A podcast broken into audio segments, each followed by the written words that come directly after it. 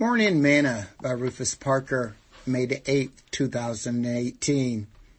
Now when much time was spent and when sailing was now dangerous, because the fast was now already past, Paul admonished them and said unto them, Sirs, I perceive that this voyage will be with hurt and much damage, not only of the lading and ship, but also of our lives. Nevertheless, the centurion believed the master and owner of the ship more than those things which were spoken by Paul.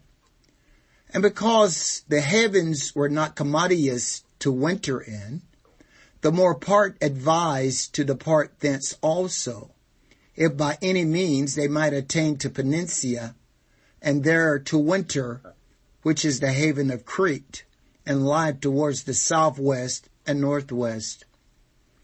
And when the south wind blew softly, supposing that they had obtained their purpose, loosing thence they sailed close by Crete. But not long after there arose against it a tempestuous wind called Euroclydon. And when the ship was caught and could not bear up into to the wind, we let her drive.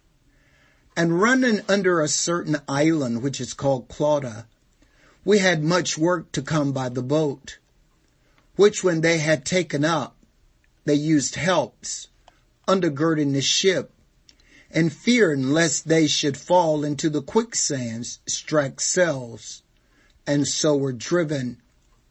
And we being exceedingly tossed with the tempest, the next day they lightened the ship, and the third day we cast out with our own hands the tackling of the ship and when neither sun nor stars in many days appeared, and no small tempest lay on us, all hope that we should be saved was then taken away.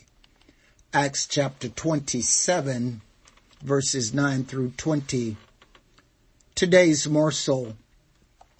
One of the things about the storms of life is that will wear you down and cause you to lose hope if you focus on them long enough.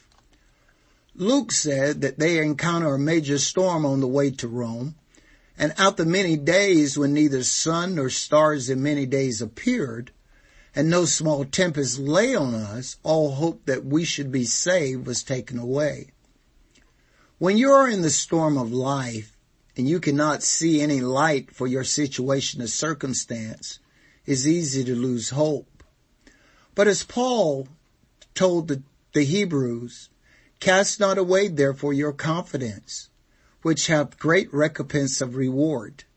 For you have need of patience, that after you have done the will of God, you might receive the promise. For yet a little while, and he that shall come will come, and will not tarry. Now the just shall live by faith. But if any man draw back, my soul shall have no pleasure in him. But we are not of them that draw back unto perdition, but of them that believe to the saving of the soul. Now faith is the substance of things hoped for. It is the evidence of things not seen. Hebrews chapter 10 verse 35 through chapter 11 verse 1. Let me encourage you. Don't let the storm steal your faith. Faith is your preserver. He's an on-time God, just as Job. Sing this song again with me today. He's an on time God. Yes, he is. Oh, he's an on time God. Yes, he is. He may not come when you want him, but he'll be there right on time. He's an on time God. Yes, he is. You can ask the children of Israel, trapped at the Red Sea by that mean old Pharaoh and his army. The water all around them and Pharaoh at their back. But out of nowhere, God stepped in and made a highway just like that. Uh-huh. He's an on time God.